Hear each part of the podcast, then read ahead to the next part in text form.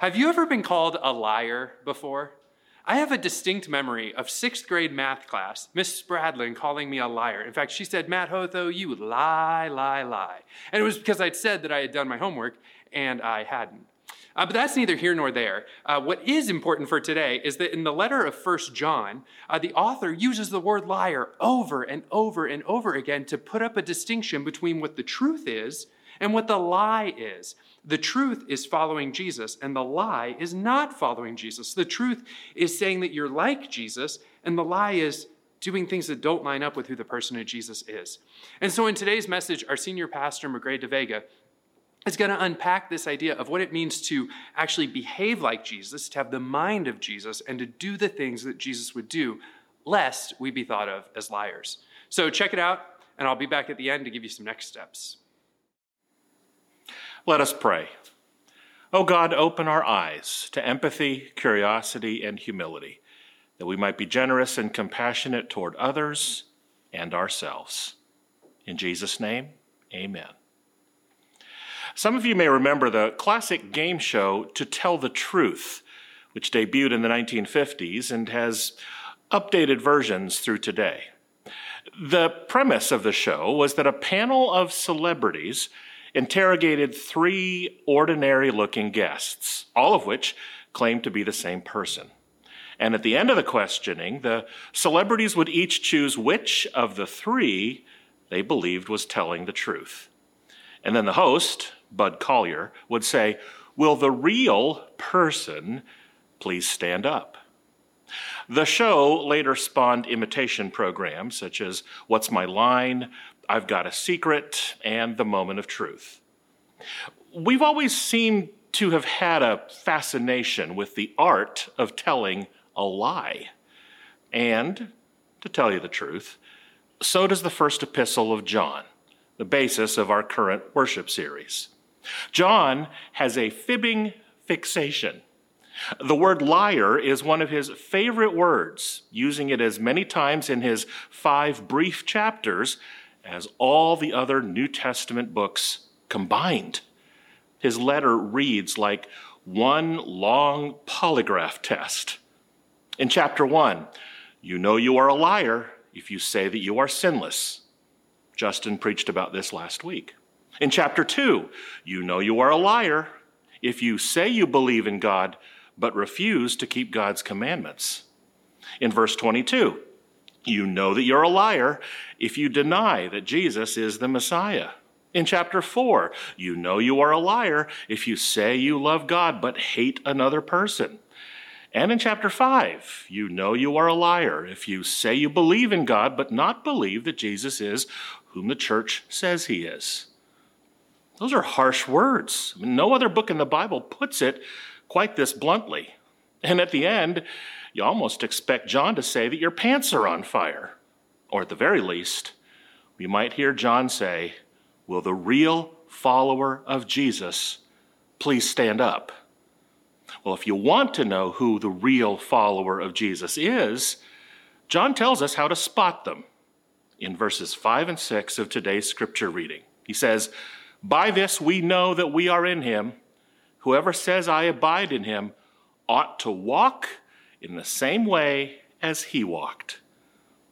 In other words, it's not simply about saying whether you're a Christian, it's about following Jesus, living as Jesus lived, and thinking as he thought. Several years ago, the Barna Research Organization conducted an interesting survey among self professing Christians. They wanted to determine whether Christians acted more like Jesus or more like Pharisees. Their premise was straightforward. They defined following Jesus to mean modeling both his actions and his attitudes. And to be more like a Pharisee would mean the same thing model the actions and the attitudes of the Pharisees. The survey was only 20 questions long, with five questions covering each of the following four categories actions of Jesus, attitudes of Jesus, actions of a Pharisee, and attitudes of a Pharisee. Each question was based on insights from the Gospels themselves. So here are the actual questions. Under the category Actions of Jesus, the surveyors asked one, I listen to others to learn their story before telling them about my faith.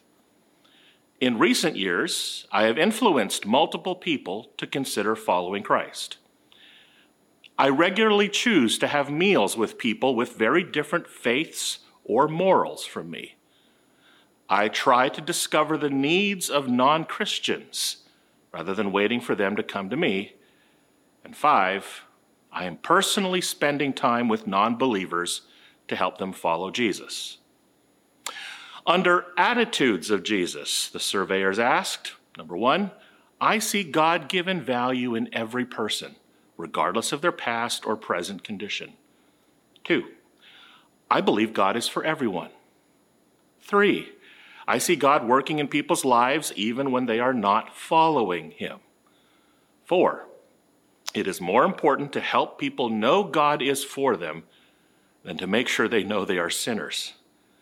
And five, I feel compassion for people who are not following God and doing immoral things.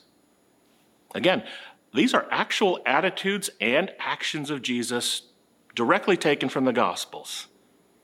And I wonder how you would do in answering each of them. But as I said, that's only half the survey. The other questions asked respondents to reflect on actions and attitudes of the Pharisees. Under actions of a Pharisee, surveyors asked one, I tell others the most important thing in my life is following God's rules. Two, I don't talk about my sins or struggles, that's between me and God. Three, I try to avoid spending time with people who are openly gay or lesbian. Four, I like to point out those who do not have the right theology or doctrine. Five, I prefer to serve people who attend my church rather than those outside the church. And under attitudes of a Pharisee, the Barna surveyors asked one, I find it hard to be friends with people who seem to constantly do the wrong things. Two, it's not my responsibility to help people who won't help themselves. Three, I feel grateful to be a Christian when I see other people's failures and flaws. Four, I believe we should stand against those who are opposed to Christian values. And five, people who follow God's rules are better than those who do not. Yikes. Those are, those are hard questions, too, huh? How would you answer them honestly?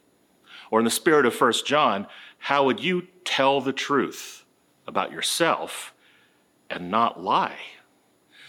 Well, Barna shared those results, and it turns out that a majority of Christians actually live more like Pharisees than Jesus.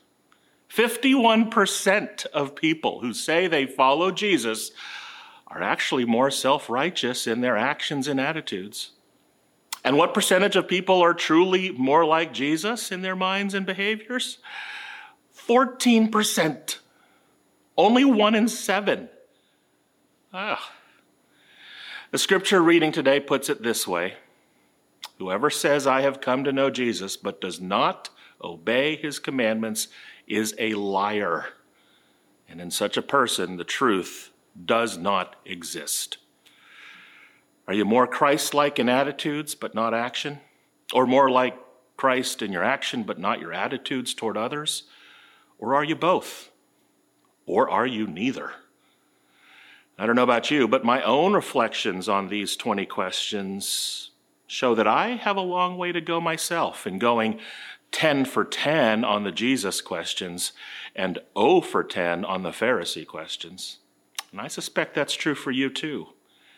There's comfort in knowing that you and I aren't alone. It's not only a problem for Christians today, it's been this way since the first century. That's why John wrote this whole letter to begin with. But the stakes are high. Survey results like this just underscore why many people outside the church view Christians the way they do. Too many unchurched or formerly churched people have long thought that Christians are less like the Jesus that they claim to follow in actions and in attitudes. That's why six years ago, this church clarified its mission statement as part of our visioning process. Our mission is to make God's love real. How? By teaching us to follow Jesus, by teaching us how to go 10 for 10 in his actions and his attitudes, not to be self righteous or judgmental, but to love. To love God and love all people without exception. So that we as a church can be less like the 51% in the Barna survey and more like the 14%. More like Jesus, less like the Pharisees. In the 1950s, there was a man named Clinton H. Goodwin who lived in Los Angeles. At the age of 20, Goodwin descended into a life of crime. He burglarized several stores and gas stations. He was involved in a gunfight and was eventually arrested and tried and sentenced to San Quentin prison. He'd made a mess of his life. While in prison, he was introduced to Jesus Christ by one of the chaplains he turned his life over to Christ. And when he was released, he determined to devote his life to following Jesus, both in action and attitude. He became the superintendent of the Union Rescue Mission, the largest relief and support organization in Los Angeles that served thousands of unhoused persons throughout the city. In 1958, he appeared on a television game show called To Tell the Truth. Along with him was a retired Army officer and a public relations attorney, but there was only one Clinton Goodwin, only one former burglar turned minister, the only one of the three who was telling the truth. Among the celebrity questioners was a young, fresh celebrity named Betty White and a young newsman named Mike Wallace. Neither of them guessed who the real Clinton Goodwin was, but two of the panelists did. They guessed it right. And they said it was because there was something different about the real Clinton Goodwin. One of them said there was a sort of kindness and gentleness about him that made them believe that he not only did the right things, but he had the right attitude too. So, how about you? If you were in a lineup of people who all claimed to be followers of Jesus, would people know that it was you? And would you be telling the truth? John said, By this we know that we are in Christ. Whoever says, I abide in him, ought to walk in the same way as he walked. Would people say you were more like a Jesus follower or a Pharisee? And most importantly, what would happen if Jesus were to say, Would the real follower of mine please stand up? And would you be telling the truth? Let's pray. God, thank you for calling each of us to stand true in following Jesus with both our hearts and our hands. It's not easy.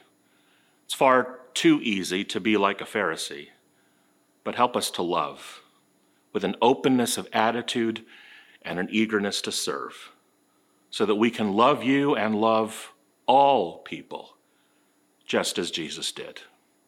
In his name we pray. Amen. I hope you found this message helpful, maybe even a little bit convicting. Uh, if you want to take that Barna survey for yourself, there's a link in the notes below, as well as some reflection questions. And as always, our next steps page in case you want to join a small group, get connected with our church, join us in person, or find out more about our organization. Thanks so much for watching, and we'll see you next time.